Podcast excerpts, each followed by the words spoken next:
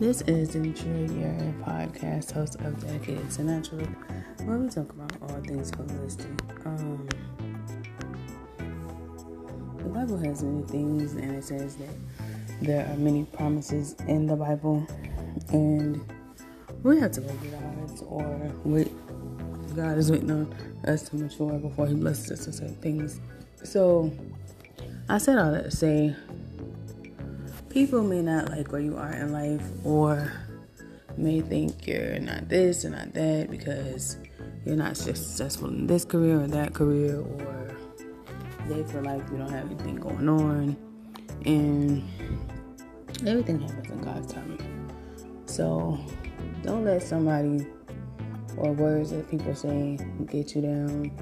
Just continue to keep doing what you're doing, stay in the holy place, and listen for God um, while you're listening to God and moving in His timing and seeking Him and praying.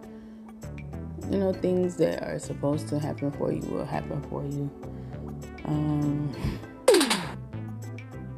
so you can, I mean, I feel like people should edify people, and I think I said this in another episode. Um, your words have power. Your words can hurt. Your words can heal.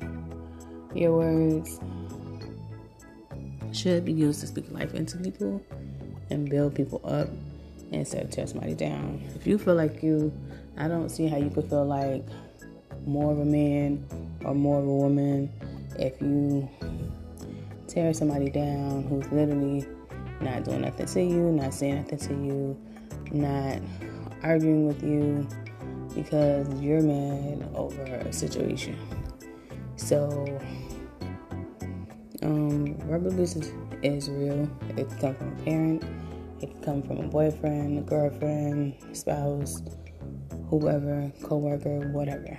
Um, don't feed into things that people say that you are. Believe what God says about you.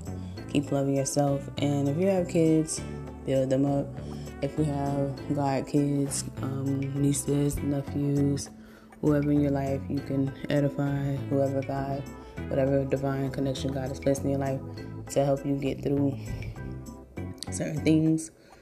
Um, lean on them when you have to, but I would say go to God about it.